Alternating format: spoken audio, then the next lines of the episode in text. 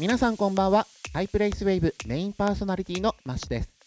この番組は名古屋を拠点にクラブカルチャーや様々なコンテンツを発信するスタジオハイプレイス名古屋からお届けするトークプログラムとなっております。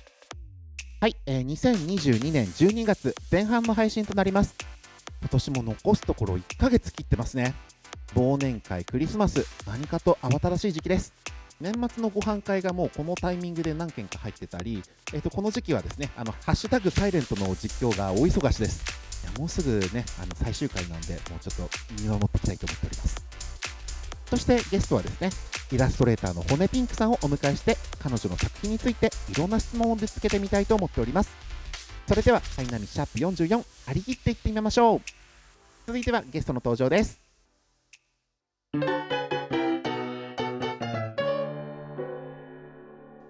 はいでは第44回目となるハイプレイスウェーブゲストの方をご紹介いたします自己紹介お願いいたしますはい、こんにちは。今回えー出演させていただく骨ピンクです。よろしくお願いします。はい今回はイラストレーターの骨ピンクさんがゲストですよろしくお願いいたしますよろしくお願いします。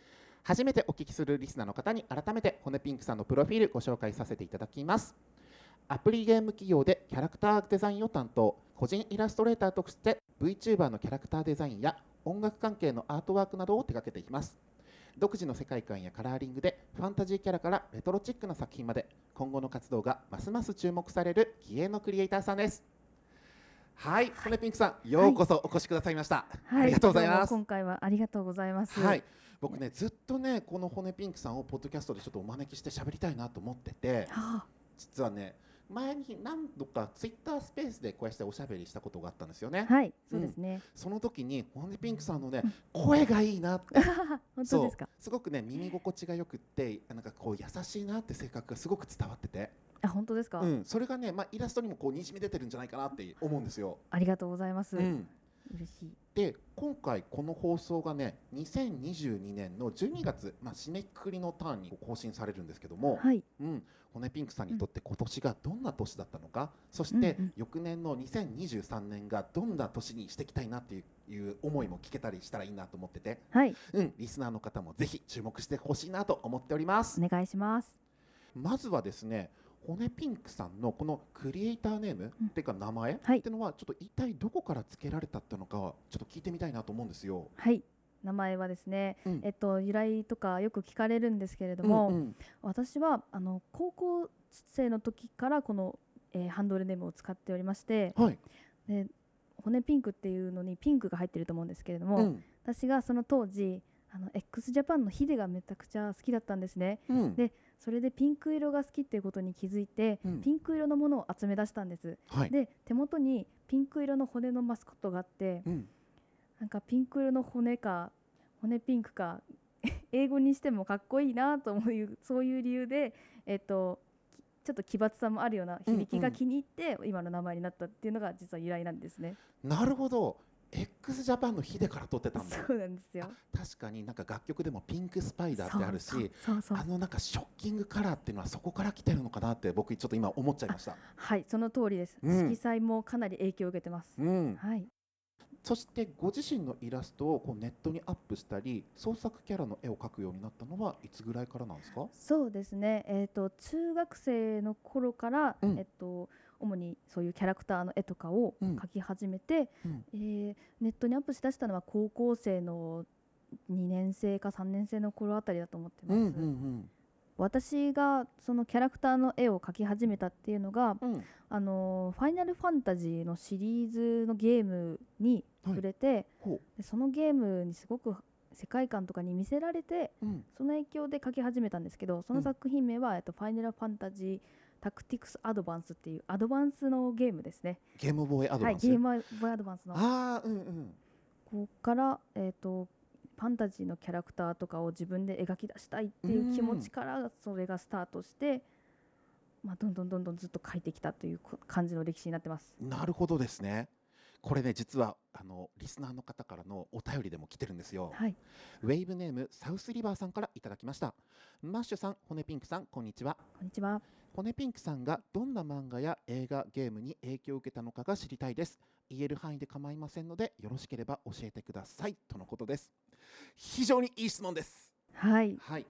先ほどお話しいただいてた、えっと、ファイナルファンタジータクティクスその他にどんな漫画とか映画ゲームなんかいろんな私のルーツですとかこういう作品好きでしたっていうのがあったら教えてほしいなと思います。はい。私が好きなのはですねうん、えっともう皆さんご存知かもしれないんですけどポケットモンスター、うん、ポケモンですね。ポケモうンん、が大好きで、あのキャラクターの絵を描き始めたのが中学生っていう風に言ったと思うんですけど、それよりも前にあのポケモンに影響されて、うん。とってもモンスターの絵というのをいっぱい描いていました。うん、あのもうちょっとつなげていっちゃうんですけど同じ任天堂で、ゼルダの伝説」っていうゲームが64でうん、出たと思うんですけど、それにも影響されて、えー一人でファンタジーのゲームの世界観を想像したりとか、うん。あの木を削って剣を作って一人で空想の敵と戦うなんてこともしてたりとか、うん、うんとても影響を受けました。やっぱ任天堂のゲームはすごくコンセプチュアルだしストーリーも壮大なものがあったりしてすごくねイメージかきたてられるものあったりしますもんね。そうですね。本当にそうです。ちなみに骨ピンクさんはポケットモンスターだとどの辺が世代ど真ん中になるんですか？あーそれはですね世代ど真ん中で言うと、うん。えー金銀ですかね。ほーとかルギアのやつだ。はいそうです、うんもうあの一気に色がついて、うん。はい、ポケモンたちがすごいポップな絵柄で描かれててうん。クリスタルっていうのが金銀の後に出たんですけど、うん。あの動き出したりもしてもう自分にとってすごい新鮮な体験しかなかったですね、うん。本当に思い入れのある作品です。そっかポケモンゼルダからまたそこからの広がりがあって今描いてるサイバーパンクにつながっていくって思うと面白いですね。そうですね。あのー自分はいろいろな畑をいっぱい見て、うん。そこで今行き着いたのがこのスタイルという風になってるので、うん。なかなかあの意外だったっていう声を聞くこともあります好きなものを語ると、はい。僕以前ですね、はい。あの骨ピンクさんとツイッタースペースでおしゃべりしてた時にこのはいプロフィールのところをね当時の読んでた時にすごくしびれたんですよね。この絵を描く時に聴く音楽ゲームサントラ x ジャパンあと平沢進って書いてあってうわこれめっちゃ上がるやつだってね。あ平沢進好きなんですか？アシさんも、うん。マシさんも。あそっか。いやもうえもう平沢についてはか進についてはもう語ることがめちゃくちゃ多いですよ。いやもうねこれ止める気ないんでどんどん喋っちゃってくださいはいえーえーもうどこから話そうあのー本当に めちゃくちゃ平沢進というアーティスト自体が好きだし、音楽も好きだし、うん。世界観も好きだしというところであの、うん。大ファンなんですね。もう本当に推しなんですよ、うん。ずっと。あ恥ずかしいんで最近はちょっと隠し気味なんですけども あの以前はツイッターのプロフィールにもデカデカと書いていましたね、うんうん でえっとですね平沢進にを知ったのが、えー私が高校生の時かな、うん。母親に母親があのよくニコニコ動画をよく見てた時期がありまして実家で、その時に、えっと「あんた平沢慎って知ってる?」って言われて「うん。平沢慎って誰?」いや知らないよ。何かあったの？ランキングになんかすごい変な曲上がってるよって言われて、うん。変な曲か。もう当時からえっと私ちょっと変なものと言われるものがすごい興味を惹かれるタイプなんですけども、うん。じゃあ見に行こうって言ってランキングに上がっているそれがですね「世界タービン」という曲なんですけども、うん。世界タービンを聴きに行きまして、うん。あのー世界観と PV と、うん。えー楽曲とうん。歌声とパフォーマンスと全てが噛み合ってて、あのうわこの人を調べないといけない。私はこの人を聞くべきだっていうふうに すごくもうドカーンと来てしまったんですよね。なんか奇抜な人が好きというかか、まあ、本人が奇抜かどうか辞任しているかはまた別の話なんですけども、それから始まって、まあえー、とたまたまなんですけどそれより前に映画の「千年女優を」あの中学生の時にたまたま見てまして、うん。でその音楽というかエンディングとか挿入歌とかが平沢進さん同じ平沢進さんが担当だったっていうのを後から知って、あ知らなかったけどここでもうすでにニアミスというか出会ってたんだっていうところにもうちょっとこうシンパシーじゃないですけどなんか運命みたいなのを勝手に感じましてでそこからえっ、とその事実を知ったのが、まあ、そのさっきのランキングを見た後なんですけど、うん。どんどんどんどんいろんな曲を聴いてで平沢進って何が面白いかって、うん。なんか P モデルっていうあのバンドの名義と平沢進のソロの名義があるんですけど、はい。曲がすごい違うんですよめちゃくちゃプログレッシブだったり、うん。はたまたロックっぽかったり、初期なんかは、うん。あのテクノポップで、もうパンクな感じでもうははじけてたりとか、うん。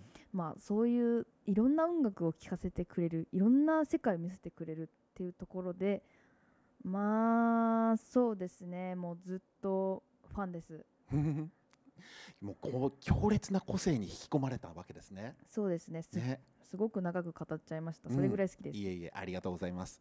たくさんの要素がこう積み重なって今の骨ピンクさんっていうパーソナリティが生まれてるわけですよね。そうですね、うん。ちょっとここ一つあの語ってもいいですか、はいどうぞ。あ。の平沢進さんってあのちょっと生活のために CM 音楽をいろいろ作ってる時があったんですけど、はい。その時にいろんな曲調をあのこなすことで、うん自分でもそのいろんな曲調をの曲が作れるようになったっていうエピソードがありまして、うん結構そこに自分の絵描きとしてシンパシーを感じるところがあってはい。私が先ほど話していたファンタジーから始まってポケモンやファンタジーから始まってうん今のサイバーな絵とかに惹かれるようになったっていうところでもいろんなジャンルに触れてるんですよ。うんで平沢進さんの音楽のその多様性で今の平沢進さんのスタイルが出来上がっているっていうところに、うん。そのあれですよね足し算みたいな感じでこうイコールいろんなものを学んだものがギュッとなってるっていうところにすごく、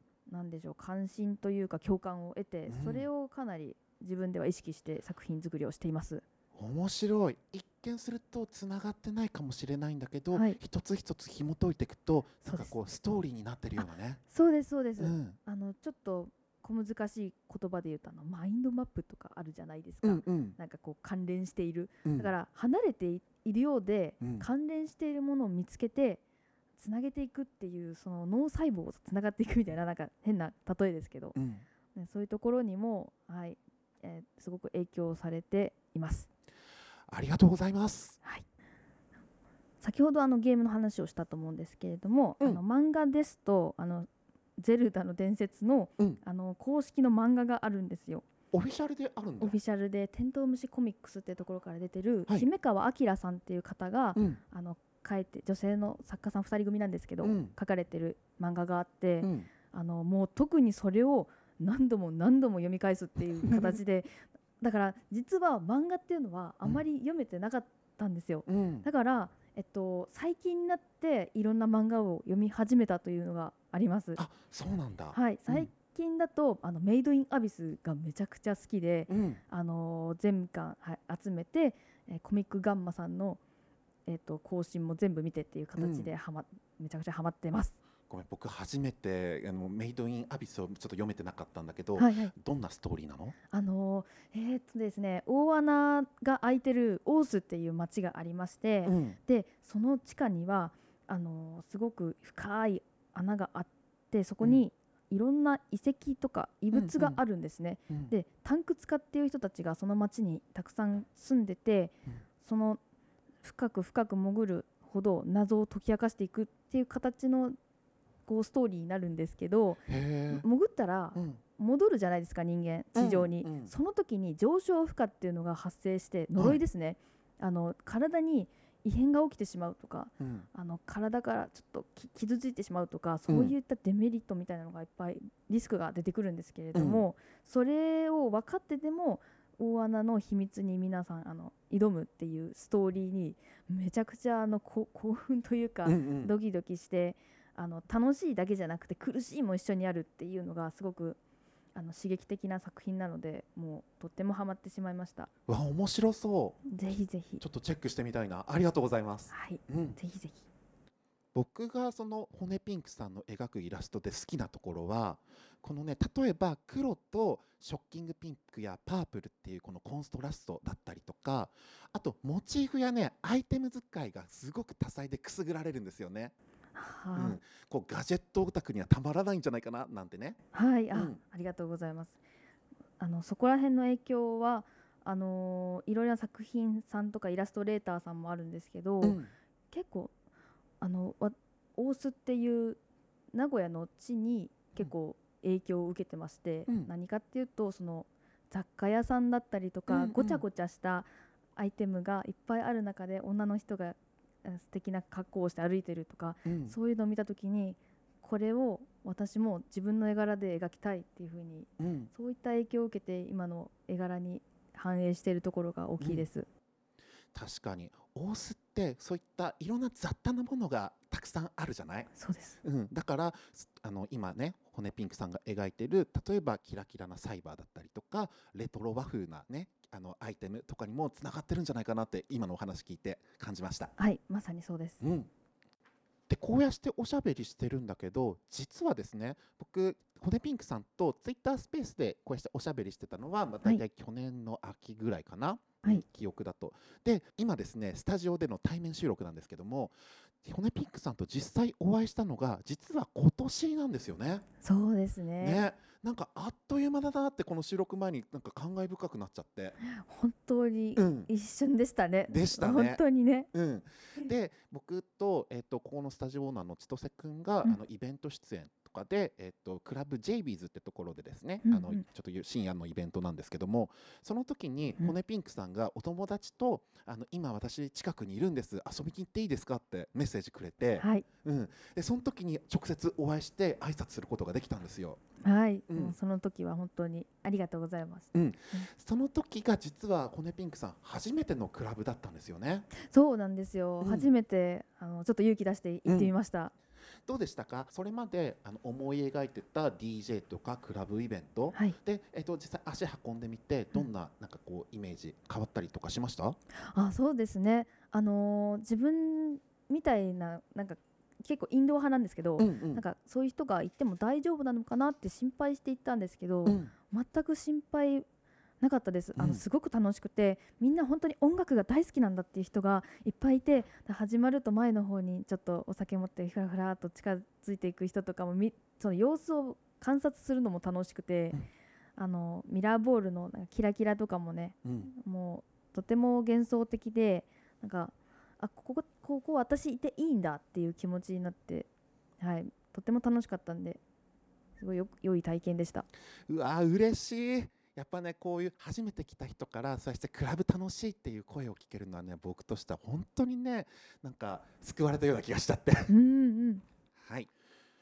そして実際に足を運んでからのねあの骨ピンクさんのこのクラブでの活動がすごく目まぐるしくてですねはいあの今年の4月に開催されたハイプレイバースのキャラクターデザインもともとは昨年のハイプレイバースバリアブルという配信イベントの時にキャラクターデザインを手掛けたんですよね。はいそうですう。ん、いい流れですあのリスナーからのお便りが来ているのでおご紹介させていただきます。はいウェーブネームスペアミントさんからです。私が骨ピンク先生の作品を知ったのは名古屋の DJ パーティーハイプレイバースのキャラクターがきっかけです。パキッとしたネオンカラーとダークネイビーの色合いがかっこよくてさらに和のモチーフを取り入れたテイストにぐっと惹かれました。うんキャラクターのこだわりや推しポイントがあればお聞きできれば幸いです。これからも先生の作品を応援しています。うわ、すっげえ、骨ピンク先生だって。なんかすごい照れちゃいますね。うん ありがとうございます。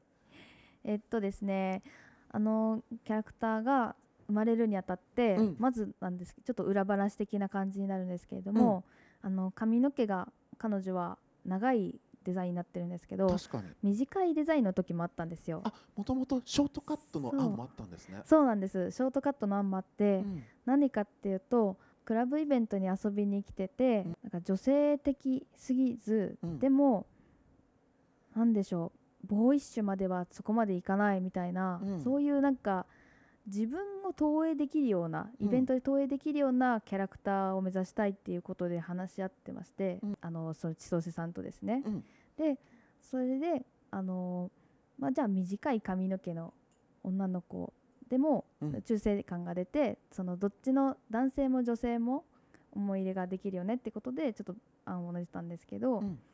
私が途中でいやこれはロングヘアやと思って そうですね、うん。思い切ってロングヘアにしてうん。それでもって私の大好きなあのネオンカラーを髪に入れるっていう形になって変わっていったんですね。であの私自身がその日本人としての誇りと言ったらあれなんですけど日本が好きなんですね日本の文化が。うん。絵にも表れてると思うんですけど日本の文化をどこかしらに絵に入れて感じさせるようなもので制作したいってことで、うん。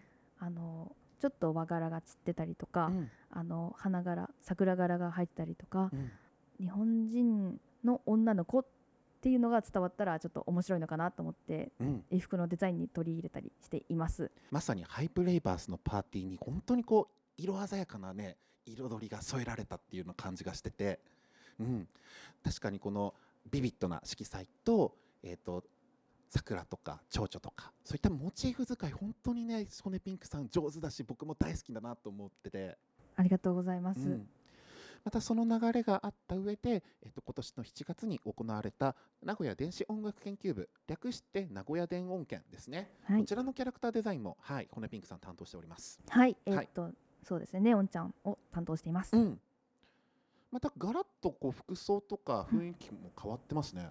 そうですね、うん。あのー流行りのちょっとファッションで量産系っていうファッションのジャンルがあるんですけど、うん。すごい可愛らしい服装ですよね、うん。あの黒基調とかピンクとか、ちょっとこうフリルはあしらったようなね。そうですそうです。ガーリーな。うんガーリーだけどちょっとゴシックめが入ってるっていうジャンルなんですけど、うん。ここをあのダンスイベントに来るとか DJ イベントに来るんだったら身軽でありたいかなこの子は。っていうことで、うん。スポーティーを取り入れてるんですよね個人的に。なるほど。だからちょっとこうなんかジャージっぽい模様が入ってたりとか、そういうところであの前の子のその自分らしさを求める少女というよりかは、うん。もう自分らしさを見つけてあのクラブを遊びに来た子っていうところでキャラクターを制作してました、なるほど。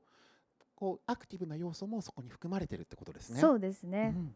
自分のキャラクターを作る時なんですけれども、あのコンセプトとしてはうん。可愛いだけじゃなくて革かっこいいみたいなお。ところを意識して革クールですね、うん。あジャパニーズクールうんうん。とかクールジャパンか、クールジャパンの装いを足したような感じのものでコンセプトとしてます。なるほど。はい、ありやっぱこのバランスが絶妙でいいなと思います。がとうございます。そしてですね、えー今年の10月には、えートラックメーカーオマージュさんのですね最新リリースの楽曲のジャケットのキャラクターを手掛けるという。あ、そうですね。ねはい、はい。えっ、とラビリンスフィーチャリング星野春さんですね。はい、いはい、や驚きました本当に。うん、あのお声掛けが来た時に、はわ私なの？っていうのが 正直思って、はい本当に光栄でした。うん。もうなのでもうすごくラフというかねイラストを作る時にとっても時間をかけたと思います。じゃあものすごいこう気合いの入れた渾身のキャラクターってことですね。そうですね、楽曲を何回も何回も聴いて、うん世界観が頭にアニメーションが浮かぶまで想像できてから作成っていう形にしてます、まあでもこれはあのオマージュさんだけじゃなくて、うん。楽曲からアートワークを書いてほしいって言ってくれた方全員にうんしていることなんですけれどもそうですね。本当に気合を入れました。ここでですねそのオマージュさんからはい。コメントをいただいてるんですよ、わ本当ですか、うん、オマージュさんのコメント読み上げさせていただきます。依頼に至るきっかけは僕が昨年出演したハイプレイバースバリアブルという配信イベントのイラストを担当していたのがきっかけです。色使いが僕好みな感じだったのを覚えています。その後アイドルグループアイロボのメンバーで星野春さんをフィーチャーした楽曲ラビリンスをリリースする機会がありジャケットイラストを描いてもらえたらどうなるんだろうという興味で依頼させていただきました。制作においてやり取りしていく中で歌詞やサウンドから解釈したストーリーを組み立ててくれましてこの楽曲やジャケットイラストにさらなる厚みを作ってくれています。ラフから細かい部分までさまざまな変更を経て完成したイラストから彼女の魅力がドバッと出てきた時は興奮しました。骨ピンクさんにまたイラストを描いてもらえる日を楽しみにしています。とのことです。ありがとうございます。わそうだったんだ、うん。めちゃくちゃ嬉しいです。やっぱりこういろんなねあのラフとかを出したりのこういった作品作りのすり合わせのところもすごく丁寧に行われてましたといった声を聞けましたあよかった、はいはい、もう一つコメントをいただいてます。はいほなピンクさんが書く作品の魅力はどんなところでしょうかと聞いてみました。彼女には配色センス、かっこ個人的には OK が、えーとても好きです。最近の SNS や Twitter などで見かけるイラストは線や絵だけではなく面で見る印象があります。この流れにおいて配色センスは個性であり、それだけで作品の一部になり得るものだとも思います。また僕はどこかでリアリティのあるものが好きなのでカメラマンが撮影した写真のような表情の生々しさや雰囲気と二次元が融合したようなイラストを描けるのは彼女の優れている点です。こんなコメントをいただけるなんてうん本当に嬉しいです。えそうだったんだと 自分自身で把握していないというか分かっていないというかうんあの無意識に書いていたところっていうのをすごく、あのコメントしていただいて自分自身のうなんんか学びにもなりました。うんすごくありがとうございます。おまじさんありがとうございましたありがとうございます。またリスナーの皆さんもですねこのコメントやホネピンクさんのエピソードを聞いた上でラビリンスの楽曲聴いてみてくださいお願いします。でざっと今まで取り上げたのがあの音楽関係なんですけれども、はい、その他ですねホネピンクさんあの作品集への参加があったんですよね。はい、そうです。はい。サイバーパンク的世界観の作家が集まるサイバーパンカーですね。はい、これはどういった感じでお声掛けかかったんですか？これはですね、うん。実はあーお声掛けいただいたのは、はい。きっかけとしてデザフェスに、えっと、出展したからっていうのが理由になります。そうなんだ。きっかけはってデザフェスだったんだ。そう、デザフェスなんです。うんえっと、企画というか編集長というか、えっと、デルタさんっていう方と、はい。えーキツネツキさんっていう方がいらっしゃいまして、はい。そのお二人で、えー、とお店をブースを展開されてたんですけど、うん。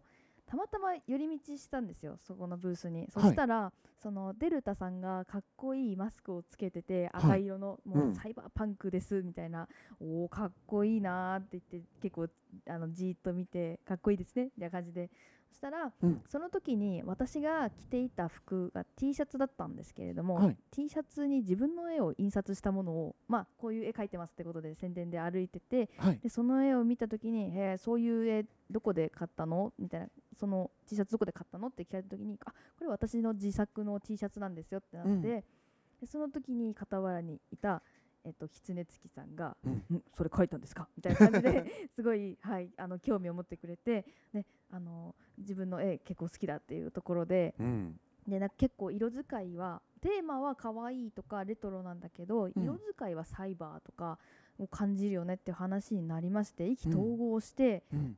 実はその今後あのこれの第2第3と考えているのでその時に、あの骨ピンクさんよかったら参加とかを検討しませんか？って言われていやもうこんなかっこいい作品集に参加できるんだったらぜひっていうところで2つ返事でですねとりあえず、はい、あ参加したいっていうのを伝えたところ、えっと、今回の参戦が決まったという感じになってます。いやすごいんですよね。僕今このボリューム2に参加した作家さんたちの名前ざっと今見てるんですけどはいはい、例えばゼノシオンさんとかバーチャル美少女ネムさんとかそうわむちゃくちゃ僕大好きな人たちだっていうのがねだらけでわあすごいっすねこれ。もう最強のメンツですよ。ねなんで私入れさせてもらってんだろうって正直思っちゃったぐらいで、うん本当に光栄です。うん、でまた特に今年はですね例えばサイバーパンクエッジランナーズだとか、はい、あとこういった世界観の作品がバンバン出てたりもう Y2K の、ね、流れもあったりとかでやっぱこういったのがトレンドだったりしたんですよね。そうですね。ちょうどあのーそういうジャンルとしてうん熱いっていうのもありましたね。うんなんかでも狙ったわけではなくて、うんたまたま被ったっていうのも結構あるらしいので、うん、そうなんか先見の妙っていうんですか、そういうのがあるなと思いました。確かに今からでも間に合いますのでリスナーの皆さんぜひサイバーパンクチェックしてみてください。はい、もう絶対見た方がいいです。はい、えー、とウェイブネームスペアミントさんからですねまたもう一つメッセージ来てるんですよ。はい。はい、好きなアイスクリームのフレーバーを教えてください。あー好きなアイスクリームですか、えパッと思いついたのがキャラメルリボンですかね。あの学生の時うんうんめちゃくちゃ食べました、うん。わあ甘くてねあのキャラメルの味がすごく好きなのでうん、今食べたいなと思いました あのバニラの白とねマーブルの感じ。いそう色もいいんですよ可愛いんですよやちょっとお腹空いてきたな。イラストに描いてみようかなあいいですねね。ありがとうございますはい。そしてそして、えーウェイブネームあゆみさんからお便り来ておりますあ。りがとうございますはい、えー質問というか一方的な要望なのですが、はい骨ピンクさんのグッズをどんどんゲットしたいです。キャラクターとても大好きです。お願いします。めちゃくちゃ嬉しいです、うん。えー。ここでちょっとグッズのお話しさせていただこうと思うんですけども、はい。はい、骨ピンクさんですね、あのデザフェスとかコミティア、クリマといったあのはい。同人のですね、こうクリエイターのマーケットとか何度かね出展されてますよね。はい。うん、出展してます。うん。今年はえっ、とコミティアの方に、そうですね。コミティアは、えっとうん。関西コミティアと,、はい。えっと名古屋のコミティアに出ました。うん、で今言ってくれたデザフェスは、うん。えっと 5, 5月だったかな？に、はい、出展しています。はい。そうですね。ちょっとこうコロナ禍というかパンデミックの時はなかなかね人が集まることが難しかったですけども、はい、はい、やっと今年から徐々にこういったイベントとかも増えてきましたよね。そうですね、うん。コロナであの自分が出ようと思ってたイベントもうん。3、4回ぐらいキャンセルが入った上で、うん。やっとそのコミティアに出れたというところがあったのですごく楽しかったです。これ僕ですねあのツイッターの画像でちょっとチェックさせていただいたんですけどおも、ーはい、はい、あの骨ピンクさんのお品書きのね画像でね、い、や本当に特にいいなと思ったのが、はい。あのフレークシールですね。ありがとうございます。ね、さっきのお話にもあった通りモチーフ使いとかそういったガジェットが大好きだっていうね僕、はい。僕すごく大好きで、うんうんうん。うん。またそこからねこのぷくぷくっとした小さいあのシールをあいろんなとこにペタペタ貼りてえなってねあすごくこれもいいなと思いました。あありがとうございます。その他ポストカードとか、はい、他にはない絆創膏とかも作ってましたね。そうなんですよ。あの絆創膏風のシールになるんですけど、うんうん。あの絆創膏風シール自体はもういくつか誰あの他の作家さんが作られてるんだけど、うん。自分にしかできないやつ絶対欲しいと思って、うんうん。ずっと考えてたんですよ、うん。本当にずっと考えててあのそれで出来上がったのが和風の柄とかをネオン柄にしたものをシール化したものうん。っていうのが、えー、と名古屋コミティアで初めて販売したっていう形になってます、いやこれぞまさに骨ピンクだっていうようなね、うん。アイテムだったんで。ありがとうございます。そうすごくいいなと思いました。ああよかったら、あのうん持ってくるので。その他ですね、はい。今はすずりというサービスもありますので、はい。はい、骨ピンクさんのイラストとかキャラクターいろんなところでねこうグッズ展開してゲットできたらなと思いまあすので。ー確かにそうですね。すずりはあんまり使ってなかったので、ちょっとこ入れてみようかなと思います。ありがとうございます、うん、あゆみさんもぜひチェックしてみてください、お願いします。さああれこれ振り返ってみたんですけども、はい。骨ピンクさんにとって2022年はどんな年でしたか？えっとですね今年は本当に激動という感じの年でしたね、2022は。うん。あの自分を変えた年だったなと思います。うん。そうですね。アートワーク関係のお仕事がどんどん増えて、うん。まそうですね。ハイブレイバースからスタートしてうん。それから、まあ、VTuber 関係のお仕事だったりとか、うん。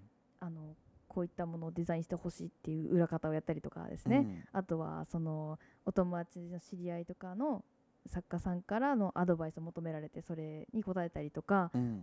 すごくあのできること幅広くいろんなことをやっていろんな経験ができたすごい実りのある年だったなと思います。うん確かに DJ イベントとかデザフェスとかそういった人との出会いがこうやってねいろんな形で結びつくっていうのはすごくストーリーを感じるしまたなんか骨ピンクさんの魅力がいろんな人に伝わってるんだなと思うとすごく僕も嬉しいんです。あありがとうございます。はい、そんな流れでこう2023年はどんな年にしていきたいなとかチャレンジしたいこととかあったりしますか、はいもう言うだけただだと思うんで、うん、どんどん行ってきましょう。はい、あの VTuber になって自分も活動したいっていうのが実はあります。はい何をしたいかっていうと、うん。私はあのモノマネとか歌を歌うことがとても好きなので、はい。実はですね あのスペースとかをたまに参あ開かれてるとそこに参加して、まあ、ちょっと話したりするときにあのモノマネをしたりとかうん。そういうちょっとエンタメっていうんですか,、はいはいはい。なんかそういうところを表現するのがとても好きで、うん。これを、まあ、趣味だけではなくもっとあのもっ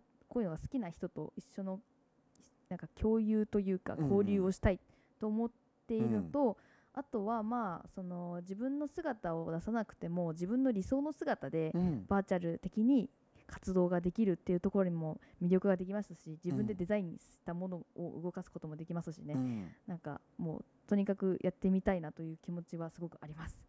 いやすごく可能性が広がりますね。ありがとうございます。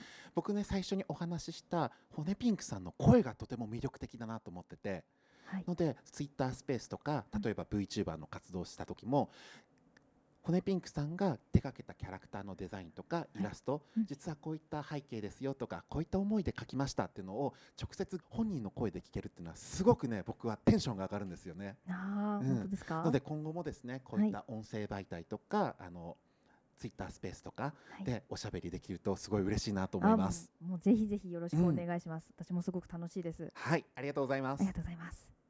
さああれこれ喋ってたら本当に尽きないんですけども、はい、この流れでですねはいコネピンクさんの好きな楽曲を紹介するというコーナー入っていきたいと思います。よろしくお願いします。はい。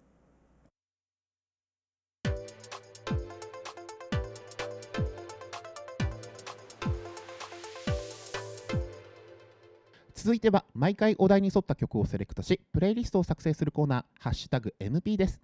今回の特集はクリスマスソングです。ウキウキなパーティーチューンからしっとりバラードまで1年を締めくくるホーリーシーズンに聴きたい曲を集めていきましょう。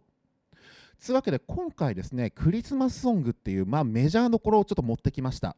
はい。であのリスナーからのおすすめもハイナミ選考委員会のリコメンドもまあまあ集まったんでまずはリスナーからのおすすめ楽曲からご紹介させていただきます。ウェーブネーム湯本さんからいただきました。キック・ザ・カンクルーのクリスマスイブラップですいやーなんか自分は世代ですねこのキック・ザ・カンクルーの。でしかも不思議なことにキック・ザ・カンクルーが当時、えー2001年デビューで、えー、と2003年ぐらいまで活動してた時期があるんですけどその時期の楽曲が根こそぎサブスクから消えたっていう時期があってで今聴けるのが「まあ、いつなろうば」って曲とこのクリスマスイブラップなんでぜひね Spotify に残ってます。ぜひ聴いてみてください。ウェイブネームトミカさんからいただきました。バックナンバーでクリスマスソング。あとですね、えーウェイブネームケイキューさんからもいただきました、えーマライア・キャリーで恋人たちのクリスマス。はい皆さんリクエストありがとうございます。そしてハイナミ選考委員会もたくさんいただいております、えー桃色クローバー Z でサンタさん。そっかこれ10年前なのか、10えー2011年リリースだからもう11年前。えーそんな前なんですね。うん。その他ですね、えー、と K-POP 歌手のあゆさんですね、えーメリークリスマスアヘッドとか、えー定番来ました。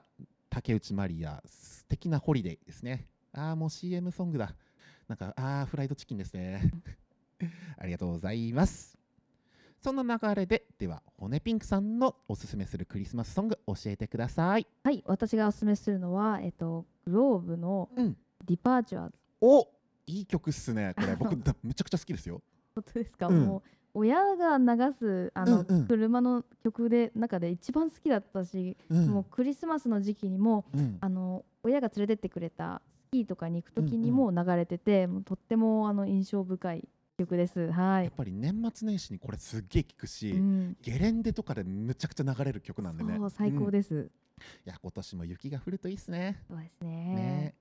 ありがとうございます。ますそして私マッシュがセレクトするクリスマスソングなんですけども今回アイドルグループのパスポがリリースした「ギミギミアクション」っていう曲をちょっとチョイスしてみたんですね。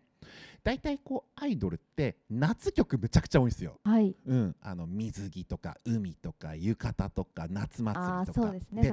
意外とうんこうクリスマスソングあるっちゃあるんですけどパスポに関しては夏曲ばっかだったんで、うんうんじゃあいざ冬曲欲しいねってリリースした曲なんですけど、はい。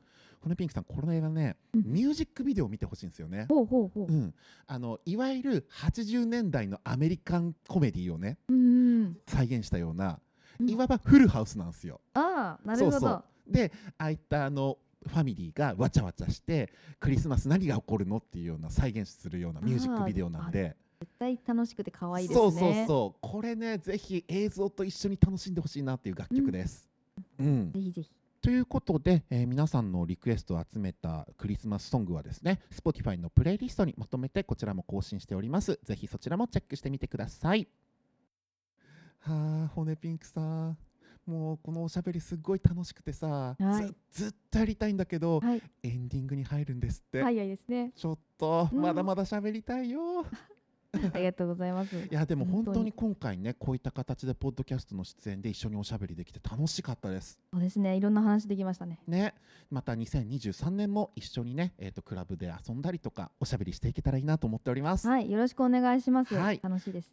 そんな骨ピンクさんの今後の活動やお知らせありましたら教えていただけますでしょうか？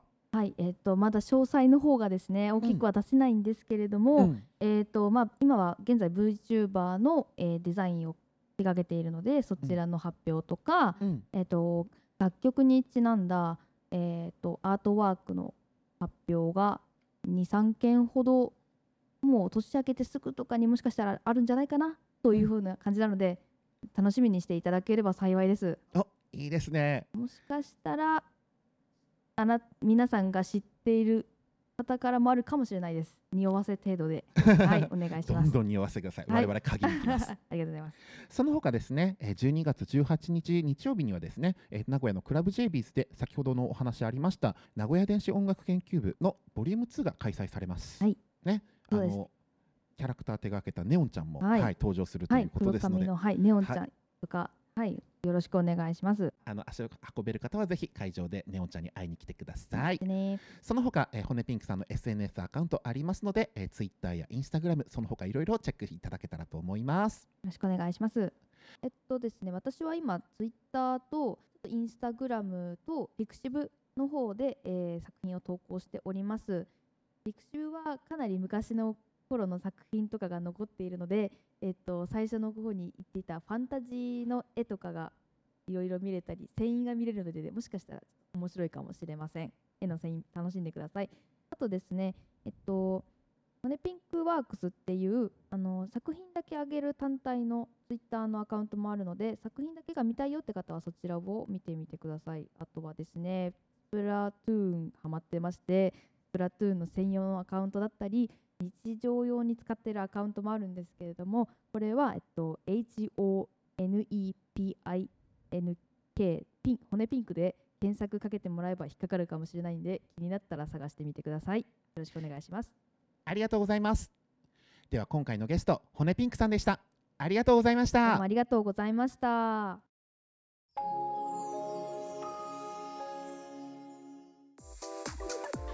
ハイプレイスウェーブエンディングのお時間です。今回の収録で骨ピンクさんが今年を振り返っていろんな人とつながった激動の年でしたとお話ししてたみたいに自分にとってもこの2022年というのは大きな節目だったと実感してます。ちょっとだけ裏話をするとこうやってポッドキャストで自分語りをしているように見えてこうゲストの魅力を引き出そうといろんな下調べをしてたりとか周りがどんなことを聞きたいんだろうと耳を傾けたりとか他の人が考えていることにすごくこう興味を持つようになったんですね。そういったスキルが身についたかなと思っております。来年2023年も飛躍の年にしていきたいです。